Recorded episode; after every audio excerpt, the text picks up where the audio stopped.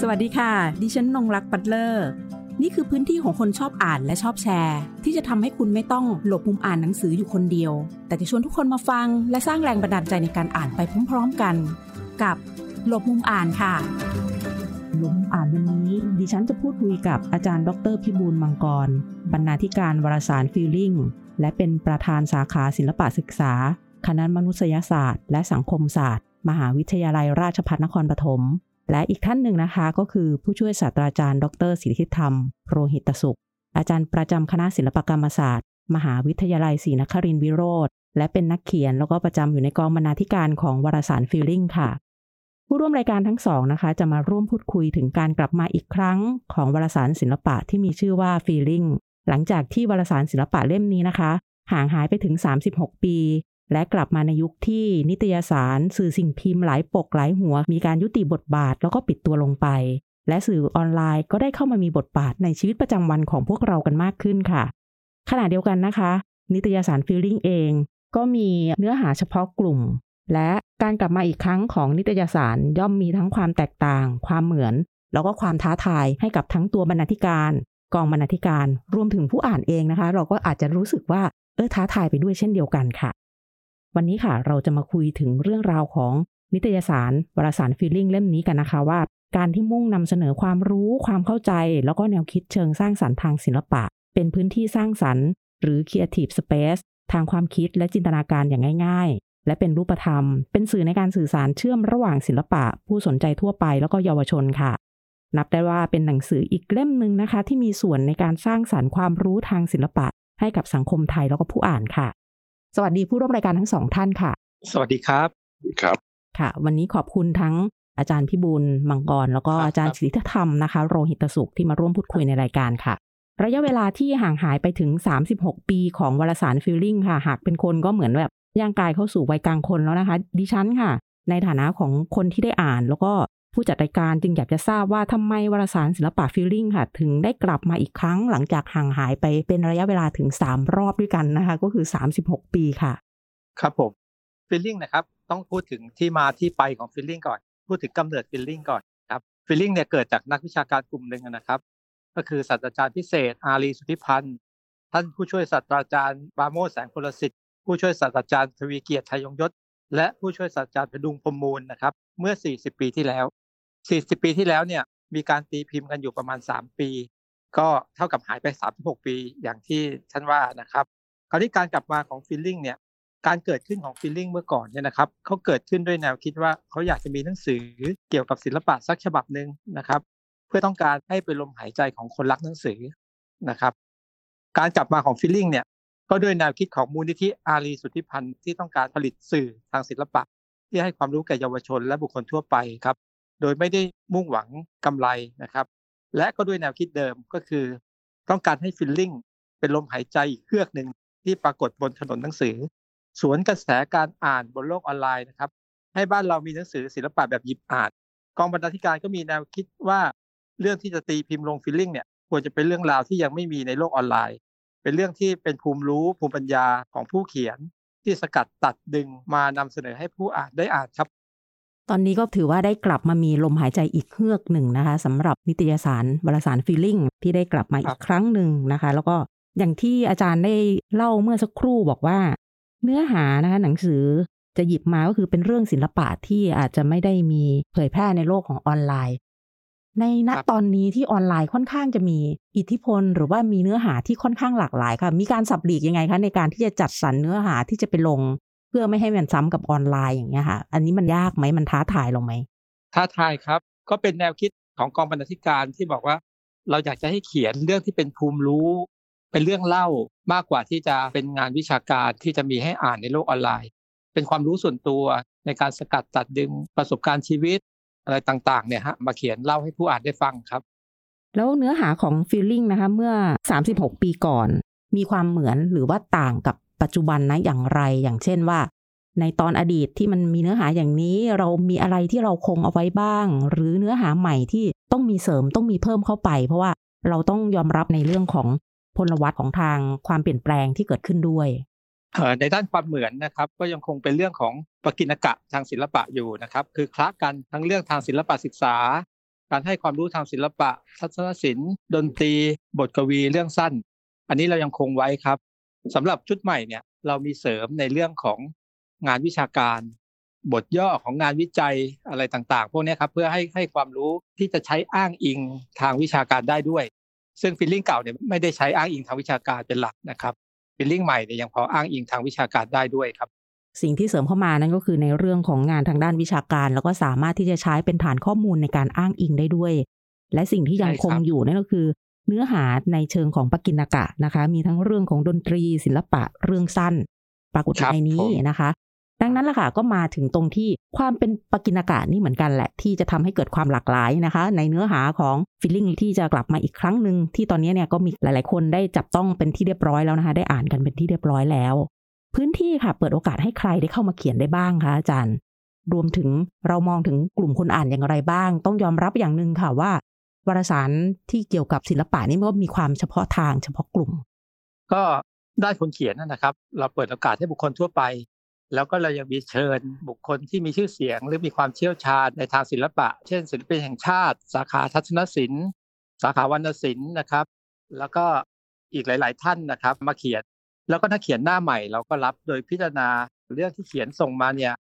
เข้ากับเนื้อหาทางศิลปะหรือเปล่า หรือว่า กองบรรณาธิการจะช่วยกันตรวจสอบนะครับ ว่าเป็นเรื่องที่น่าสนใจ และไม่ได้ไปคัดลอกใครมา ในแต่ละเล่มนะคะ แต่ละปกวางไว้ไหมคะว่าจำนวนหน้าต้องไม่เกินเท่าไหร่ เพื่อให้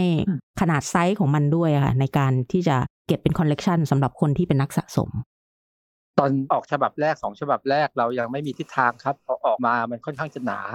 Feeling เดิมเนี่ยบางๆ น่าหยิบเจ็ดแปดสิบหน้าร้อยหน้า แต่ตอนเราออก Feeling หนึ่ง Feeling สองเนี่ยนะครับ ประมาณสองร้อยกว่าหน้าเนี่ย ตอนนี้เราก็มาคิดใหม่ว่ามันไม่น่ารักเลย แล้วมันก็เนื้อหามันก็แน่นเกินไปด้วย ก็เลยกำหนดหน้าว่าจะประมาณร้อยยี่สิบครับ ตั้งแต่เล่มห้าเนี่ยเราก็ร้อยยี่สิบแปดหน้าประมาณนี้นะครับเล่มต่อๆไปเล่มหกเจ็ดแปดเนี่ยก็กะไว้สักร้อยยี่สิบร้อยยี่สิบกว่าหน้าประมาณนี้ครับค่ะก็อย่างไรก็ไม่เกินประมาณร้อยสามสิบหน้านะคะ เอาเป็นอย่างนี้แล้วกันนะคะ ในแต่ละเล่มที่ออกมาหลังจากที่สองเล่มแรกยังไม่ค่อยลงตัวเท่าไหร่ตอนนี้ เริ่มที่จะลงตัวแล้วก็เซตระบบกันออกมาได้เป็นที่เรียบร้อยแล้วค่ะผลตอบรับเป็นอย่างไรบ้างคะ มีแฟนกลุ่มเก่ากลุ่มใหม่เกิดขึ้นมากน้อยเพียงไหน เอาเป็นว่าถ้าจับทิศทางส่วนใหญ่จะเป็นแฟนกลุ่มเก่าลองจับอายุนะครับ คนที่อ่าน Feeling ของเราเนี่ยสี่สิบห้าขึ้นไปถึงหกสิบก็คือคนที่เป็นลูกค้า Feeling เดิม ส่วนส่วนใหญ่เยาวชนเนี่ยยังไม่ค่อยมี อาจจะไม่กี่เปอร์เซ็นต์นะครับ คนอายุสิบแปดถึงสี่สิบต้นๆเนี่ย ยังไม่พบว่าอ่าน Feeling ครับจากการเก็บข้อมูลสมาชิกนะครับ ตอนนี้เรามีสมาชิกอยู่ 200 กว่าคนครับ อยู่ในทั่วทุกภูมิภาค แล้วก็มีเพจวารสาร Feeling ครับซึ่งมีคนติดตามกว่า 800 คนตอนนี้นะครับ ประมาณนี้ครับ คือคนอ่านก็ 45 ขึ้นนะฮะประมาณนี้ฮะ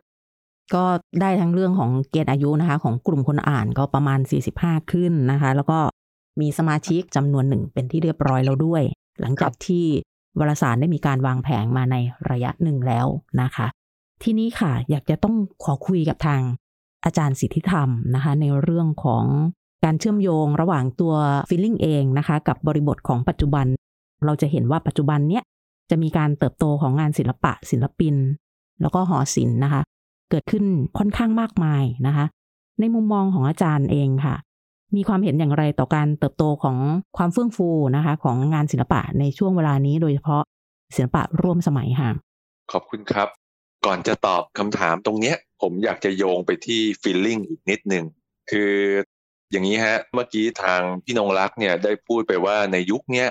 มันเป็นยุคที่สื่อออนไลน์ค่อนข้างจะมีบทบาทสูงมากนะครับ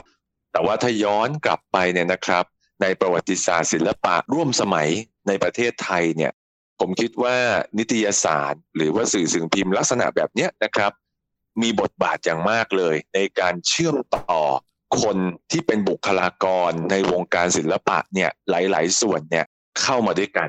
ไม่ว่าจะเป็นศิลปิน ไม่ว่าจะเป็นอาจารย์ นักวิชาการ หรือแม้กระทั่งออเดียนที่เป็นผู้ชม หรือแม้กระทั่งกลุ่มที่เป็นเยาวชน นักเรียนนักศึกษา นิตยสารศิลปะเนี่ย น่าจะมีบทบาทอย่างมากเช่นเดียวกัน ไม่ด้อยไปกว่าเวทีประกวด การแสดงนิทรรศการในหอศิลป์ทั้งในรัฐและเอกชน เพราะว่าในยุคที่สื่อสิ่งพิมพ์มีบทบาทเนี่ยต้องยอมรับเลยว่าการเผยแพร่ความรู้ไม่ว่าจะเป็นความรู้ทางวิชาการหรือความรู้ที่เป็นปกิณกะ ปริทัศน์ต่างๆ อะไรพวกนี้นะครับ มันทำผ่านสื่อสิ่งพิมพ์ ในประวัติศาสตร์เนี่ยต้องยอมรับว่าในช่วงทศวรรษ 2520 เป็นต้นมาเนี่ย ฟิลลิ่งเองเนี่ยน่าจะมีบทบาทไม่น้อยเลย พอๆกับนิตยสารอีกเล่มหนึ่งที่ชื่อว่าโลกศิลปะนะครับ ทั้งสองวงจรเนี้ยคือเกิดขึ้นมาจากการพยายามที่จะเสนอทางเลือกใหม่ ๆ ให้กับคนที่เป็นผู้รับสารด้านศิลปะนะครับ ทั้งโลกศิลปะเนี่ยมันจะออกเป็นลักษณะเป็นไซส์แบบ A4 หน่อย แล้วก็จะมีเรื่องราวที่เป็นทั้งวิชาการและปกิณกะ หรือว่าบทสัมภาษณ์ยาวๆอย่างเงี้ยนะครับ แต่ว่ากรณี Feeling นะครับ Feeling เนี่ยคือผมต้องบอกก่อนว่า ตอนที่ Feeling เกิดขึ้นมาเนี่ย ผมยังเด็กๆนะฮะผมยังไม่ทัน Feeling แบบซื้อณขณะนั้นหรอกแต่ว่าผมมาซื้อย้อนหลังเนาะด้วยความสนใจของเราแต่ว่าต้องยอมรับว่าเวลาพูดถึง Feeling เนี่ยแม้ว่าตอนที่เราออก Feeling มารุ่นใหม่เนี่ยนะครับ รุ่นที่อาจารย์พิบูลเป็นบรรณาธิการเนี่ย ย้อนกลับไปเนี่ย เวลาใครพูดถึง Feeling เนี่ย จะพูดเลยว่ามันคือหนังสือทางศิลปะฉบับกระเป๋า หมายความว่าเหมือนที่อาจารย์พิบูลบอกเลยนะครับ ก็คือว่าหนึ่งบางสองเล่มเล็ก หยิบง่าย และที่สำคัญก็คือว่ามีเนื้อหาอาจจะเป็นวิชาการบ้างละครับ แต่เป็นวิชาการที่ไม่หนักมากนัก คืออ่านสบายด้วยนะฮะงานวิชาการก็จะมีการย่อยย่อยมาให้ไม่หนัก หรือว่าเข้าใจยากจนเกินไป เรื่องเล่าประสบการณ์อะไรต่าง ๆ เพราะงั้นเนี่ย คนยุคหนึ่งอะนะผมเข้าใจว่าที่อาจารย์พิบูลบอกว่าแฟนเก่าๆของ Feeling เนี่ยอายุ 45 ขึ้นไปอะไรต่างๆ อย่างเงี้ยครับเขาจะจำ Feeling ได้ในในลักษณะแบบนี้ คือเป็นหนังสือที่อ่านง่ายสนุกแล้วก็พกไปไหนก็พกไปได้ อ่านจบเร็วอะไรอย่างเงี้ยนะครับ แล้วก็จะมีทั้งบทกวี มีทั้งเรื่องราวไม่ใช่เฉพาะวิชวลอาร์ตอย่างเดียวเนาะคราวนี้ถ้าถามผมเนี่ยนะครับ กลับมาที่คำถามเมื่อสักครู่ว่าในปัจจุบันเนี่ยศิลปะมันเติบโตมากครับ เราต้องยอมรับว่าไม่ว่าจะเป็นออฟไลน์นะครับ หรือว่าออนไลน์เนี่ยโลกทางศิลปะเห็นไหมฮะทุกวันนี้มีเวทีในการสร้างสรรค์ หรือว่ามีพื้นที่ทางศิลปะเนี่ยเยอะแยะเลยนะครับมีเทศกาลศิลปะอย่างบางกอกอาร์ตเบียนาเล่ใช่ไหมครับ มีศิลปินอะไรต่างๆ มากมายทั้งไทยและเทศ รวมถึงมีหอศิลป์เอกชนที่นำเสนอผลงานของศิลปะ เยอะแยะนะครับ รวมถึงด้านการศึกษาเองเนี่ยก็มีหลากหลายสถาบันมากขึ้น เรื่องออนไลน์ไม่ต้องพูดถึงมันกลายเป็นช่องทางอีกช่องทางหนึ่ง และที่เชื่อมต่อคนจำนวนมากเนี่ยเข้ามารับรู้เรื่องราวความเคลื่อนไหวทางศิลปะร่วมสมัยนะครับ แต่ในขณะเดียวกันเนี่ยก็อยากจะสะท้อนว่าในเรื่องเกี่ยวกับ แม้ว่าวงการศิลปะจะเติบโตมากๆนะทั้งในเชิงของการสร้างสรรค์แล้วก็ในเชิงของธุรกิจต่างๆ รวมถึงสื่อสารมวลชนที่เกี่ยวข้องกับศิลปะเนี่ยเยอะมาก แต่ในขณะเดียวกันครับข่าวสารหรือประเภทที่เป็นความรู้ด้านนี้นะครับ ผมว่ายังมีไม่มากนะครับ คนที่ทำงานวิชาการทางศิลปะแบบหนักๆเลยก็มีเหมือนกันก็จะมีช่องทางอย่างเช่นวารสาร ซึ่งหลายคนก็อยากจะเข้าถึงนะครับ หรือว่าบางทีอาจจะเป็นพวกตำราศิลปะเป็นพวก พ็อกเก็ตบุ๊กที่เป็นวิชาการทางศิลปะ หรือว่าการแปลบทความหรือหนังสือจากต่างประเทศเนี่ยเราก็จะพบเห็นอยู่แต่ว่าจำนวนนี้ถ้าเราเทียบกันนะครับ ต้องบอกเลยว่าประเทศไทยกับใน Southeast Asia หรือว่าในต่างประเทศเนี่ยพื้นที่ตรงนี้หรือสนามตรงนี้ถือว่ายังน้อยมาก ผมบอกได้เลยว่ายังน้อยมาก เพราะฉะนั้นการเกิดขึ้นมาของ magazine ที่เป็นออฟไลน์เนี่ยอย่าง Feeling เนี่ยการกลับมาอีกครั้งเนี่ยผมก็คิดว่ามันก็เป็นช่องทางหนึ่งครับ แล้วก็เจาะตลาดกลุ่มที่อย่างที่บอกนะครับว่าอ่านง่ายอาจจะเป็นคุณครูที่อยากจะได้ความรู้เพื่อที่จะไปถ่ายทอดกับนักเรียน หรืออ่านสนุกเพื่อที่จะรับรู้เรื่องราวอะไรต่างๆ อย่างเงี้ยประมาณนี้ฮะนะคะอาจารย์สิทธิธรรมนะคะ ได้ให้ภาพนะคะ ย้อนเล่ากลับไปถึง อาจจะเป็นจุดหนึ่งนะคะ ในช่วงทศวรรษ 2520 เป็นต้นมา ถึงประวัติศาสตร์สื่อสิ่งพิมพ์ที่เกี่ยวกับทางด้านศิลปะฟีลลิ่งเป็นหนึ่งในนั้น และอีกเล่มก็คือโลกศิลปะนะคะ และความเฉพาะของฟีลลิ่งณตอนนั้นที่ออกมานั่นก็คือ มีเรื่องของขนาดที่มีความบางเล่มเล็กหยิบง่าย พกพาง่ายนะคะ เนื้อหาเข้าถึงง่ายด้วย อาจารย์ได้ให้ภาพสะท้อนถึงการเติบโตของทางศิลปะนะคะ ทั้งในโลกของออนไลน์ แล้วก็ออฟไลน์ที่เกิดขึ้นในปัจจุบันนี้ด้วย แต่ในขณะเดียวกันก็ได้ให้ภาพให้กับเราได้เห็นว่า การเติบโตที่มันขยายขึ้นมาอย่างที่เราเห็นนะคะ ว่าแบบโหมันมีเยอะมากเลยหอศิลป์มีศิลปินท่านใหม่ๆ เกิดขึ้นเยอะ แล้วก็แพลตฟอร์มของเรื่องราวเกี่ยวกับศิลปะนี่ก็อยู่ในรูปของออนไลน์ค่อนข้างเยอะ แต่เมื่อเทียบสัดส่วนแล้วอาจารย์ก็ยังมองว่าในเอเชียตะวันออกเฉียงใต้เองเนี่ยถือว่ายังน้อยอยู่นะคะ แล้วก็มีความจำเป็นแค่ไหนคะที่ Feeling ต้องกลับมา แล้วก็มีนิตยสารที่มันสามารถหยิบจับต้องได้ แล้วก็สามารถเปิดอ่านได้ อันเนี้ยอาจารย์ได้สะท้อนให้เห็นถึง ประโยชน์แล้วก็ความจำเป็นนะคะของการมีนิตยสารในรูปแบบออฟไลน์ค่ะ ใช่ใช่ครับ ผมขอเสริมอีกนิดเดียวครับ คือจริง ๆ แล้วเนี่ยหลังจาก Feeling หรือว่าโลกศิลปะเองเนี่ยนะครับ ประเทศไทยเองเนี่ย มีนิตยสารศิลปะกำเนิดขึ้นมาอีกหลายเล่มนะครับ ต้องบอกอย่างนี้ใช่ค่ะแล้วก็ Feeling เองก็เป็นแรงบันดาลใจให้กับหลาย ๆ คน ผมยังเคยจำได้ว่าครั้งหนึ่งเคยได้สนทนากับคนที่ทำนิตยสารศิลปะรุ่นต่อ ๆ มา อย่างเช่น คุณวิจิตรอภิชาติเกรียงไกรอย่างเงี้ยนะครับ ที่ทำ Art Record อย่างเงี้ยครับ ก็บอกว่าได้แรงบันดาลใจจาก Feeling ด้วยนะฮะหรือว่านิตยสารในช่วงเวลาเนี้ยค่อนข้างมาก อืมแต่ว่าก็ย้อนกลับไปละครับว่า สัดส่วนในบ้านเราเนี่ยตั้งแต่สมัยนู้นจนกระทั่งมาถึงสมัยนี้เนาะที่เรามีไฟล์อาร์ตมีอะไรต่างๆ เหล่านี้ซึ่งดีๆ ทั้งนั้นเลยนะครับที่กำเนิดขึ้นมา แต่ว่าสัดส่วนอย่างเงี้ยมันน้อยอยู่มากเลย ถ้าเทียบกับในระดับเซาท์อีสด้วยกัน หรือว่าในระดับโลกด้วยกันเนี่ยประเทศไทยยังมีพื้นที่สนามตรงนี้น้อยมาก การกลับมาของฟีลลิ่งผมก็เลยคิดว่าเป็นการกลับมาที่ที่ดีนะครับ แล้วก็อยากจะให้ขยายไปเรื่อยๆ ครับ ก็หวังว่านะคะฟีลลิ่งเองเนี่ยนะคะ จะสามารถเข้ามาสร้างองค์ความรู้แล้วก็สร้างปรากฏการณ์ทั้งแบบใหม่และแบบเก่า แล้วก็แบบร่วมสมัยให้กับพวกเราได้อ่านกันในเรื่องของตัวของเนื้อหาเองด้วยรวมถึงสิ่งที่ดิฉันมองว่าในความเฉพาะของการเป็นงานศิลปะนี่แหละค่ะ แต่ฟีลลิ่งสามารถที่จะถ่ายทอดเรื่องราวเนื้อหานะคะ ให้เข้าถึงกลุ่มเป้าหมายที่ค่อนข้างจะหลากหลายขึ้น เพื่อให้พวกเราเนี่ยจับต้องแล้วก็เข้าใจงานศิลปะงานทัศนศิลป์นะคะ อย่างที่อาจารย์ได้บอกว่า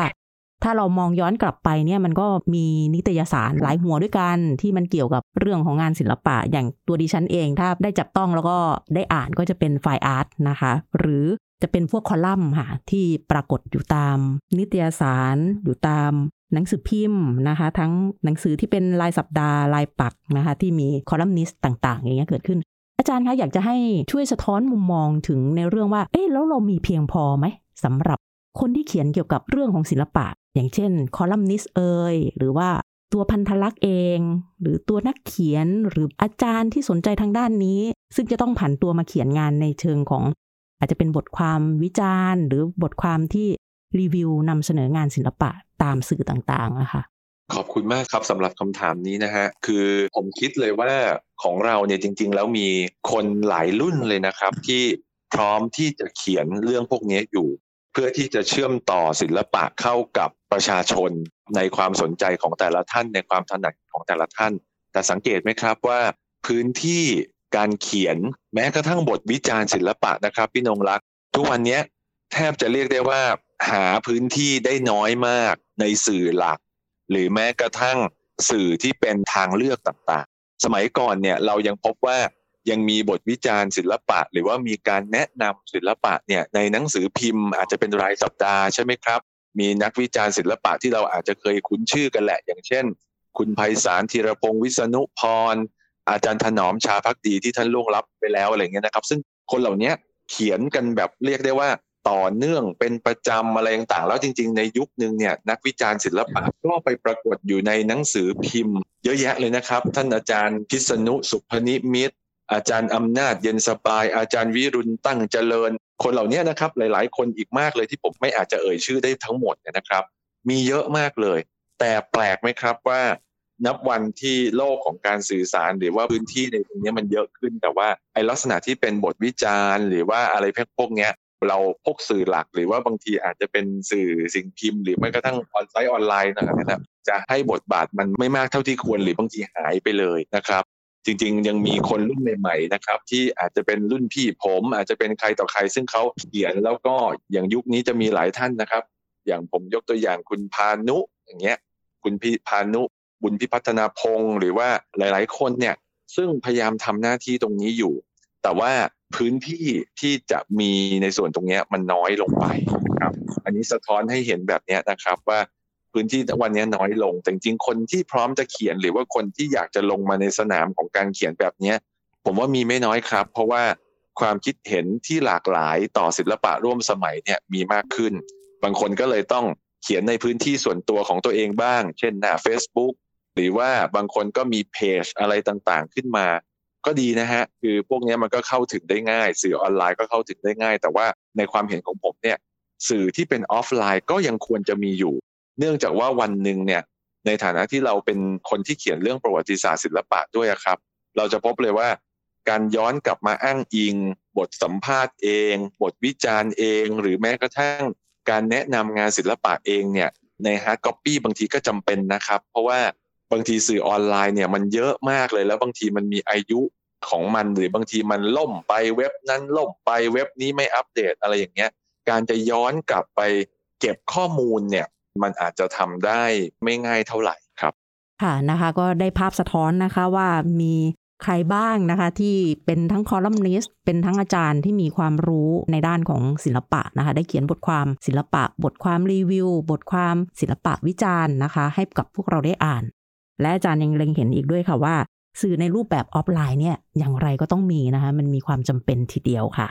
ฟีลลิ่งได้กลับมาอีกครั้งค่ะ ทั้งสองท่านคาดหวังอะไร จากการกลับมาอีกครั้งมาเพิ่มเฮือกแล้วก็เพิ่มลมหายใจอีกครั้งให้กับงานศิลปะอะค่ะสำหรับผมก็คิดว่าอยากให้ Feeling เข้าถึงทุกคนนะครับ โดยเฉพาะเยาวชน ตอนตอนนี้อย่างที่เมื่อกี้ผมบอกไปว่าคนอ่านเนี่ยสี่ห้าสิบแล้วเอ๊แต่ทำไม Feeling เนี่ยเมื่อเมื่อตอนออกมาแรกๆเนี่ยนะครับคนอ่านหลักๆเนี่ยส่วนใหญ่ก็จะเป็นพวกนิสิตนักศึกษา แต่ตอนนี้กลับกันว่านิสิตนักศึกษาเหล่านั้นเพิ่งมาตาม Feeling ใหม่ แต่นิสิตนักศึกษาปัจจุบันเนี่ยไม่ค่อยมีใครอ่าน Feelingนี่ก็เป็นปัญหาหนึ่งที่เราคุยกันในกองบรรณาธิการว่าจะทำยังไงให้ฟีลลิ่งได้เข้าถึงทุกคนนะครับ ก็เป็นความคาดหวังครับ อยากจะให้ฟีลลิ่งได้เป็นแรงใจ ได้เป็นความคิดสร้างสรรค์ ได้เป็นความสุขของคนอ่านนะครับ โดยเฉพาะเยาวชนนะครับ ครับของผมเองความคาดหวังก็คงคล้าย ๆ กันครับ ก็คือว่าเราเองก็อยากจะให้คนหลากรุ่นนะครับ ได้เข้ามามีปฏิสัมพันธ์กับการอ่านฟีลลิ่งนะครับ ก็ คิดว่าที่กองบรรณาธิการได้พูดคุยกันเนี่ยก็อาจจะเป็นที่เราเองด้วยนะครับ อาจจะต้อง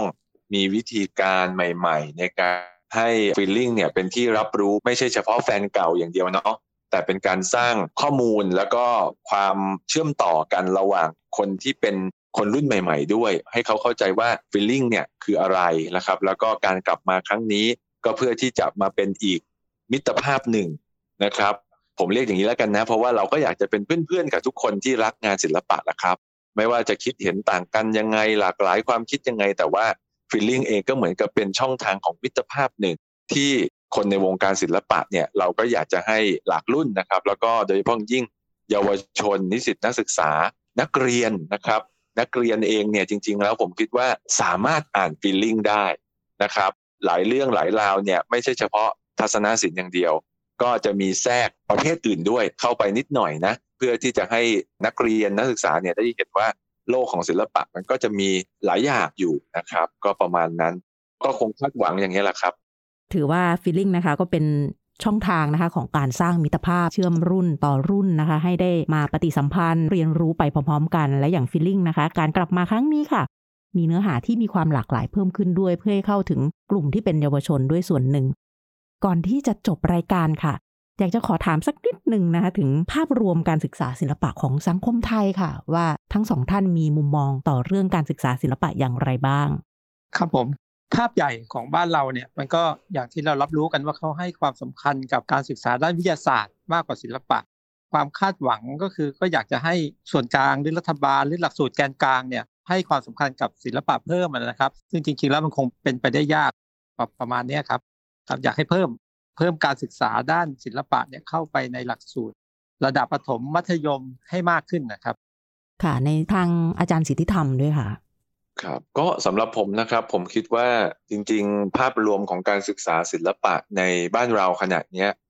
จริง ๆ ก็ผมว่ามีอยู่สองด้านนะครับ ด้านหนึ่งก็อาจจะยังต้องการโอกาสสำหรับการเรียนรู้ใหม่ ๆ ของทั้งผู้สอนและก็ผู้เรียนเองนะครับ พื้นที่ต่างๆ ที่จะมาเรียนรู้ร่วมกันในความเปลี่ยนแปลงทางศิลปะในยุคปัจจุบันด้วยเนาะเพราะว่าจริง ๆ หลักสูตรศิลปะเนี่ยถามว่ามันมีอยู่ไหม มันก็มีอยู่นะครับในบ้านเราเพียงแต่ว่าหลักสูตรนั้นเนี่ยมันเท่าทันกับความเปลี่ยนแปลงของยุคสมัยหรือเปล่า หรือมันไปตอบรับกับสิ่งที่ทุกวันนี้เราจะได้ยินคำว่า creative space ใช่ไหมครับ พื้นที่ทางการสร้างสารรค์หรืออะไรต่างๆ เหล่านี้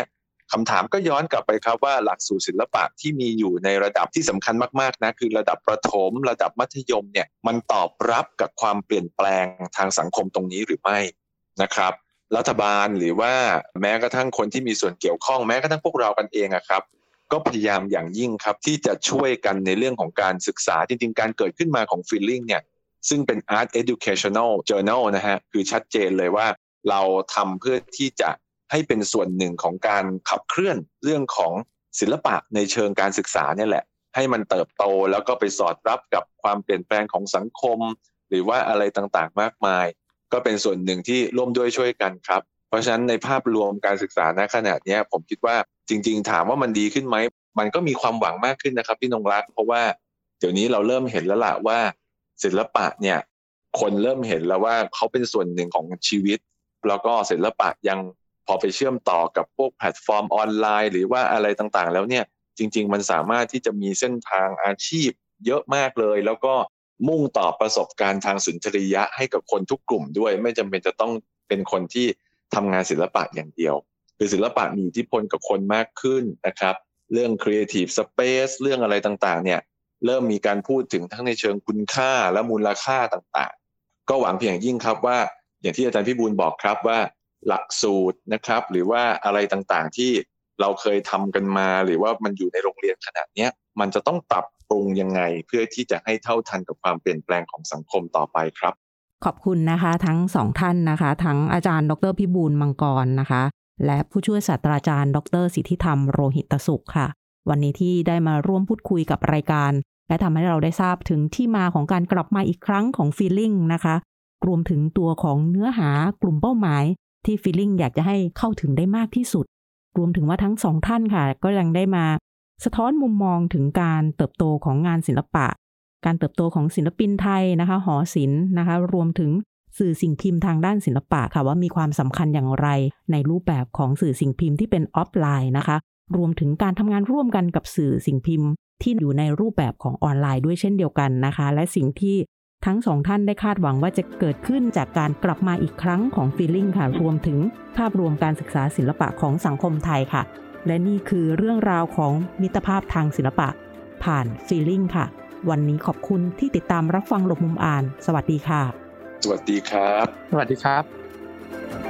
หากมีหนังสือดีๆ ที่อยากมาแชร์กัน มาบอกกับเราได้นะคะ แล้วกลับมาหลบมุมอ่านด้วยกันค่ะ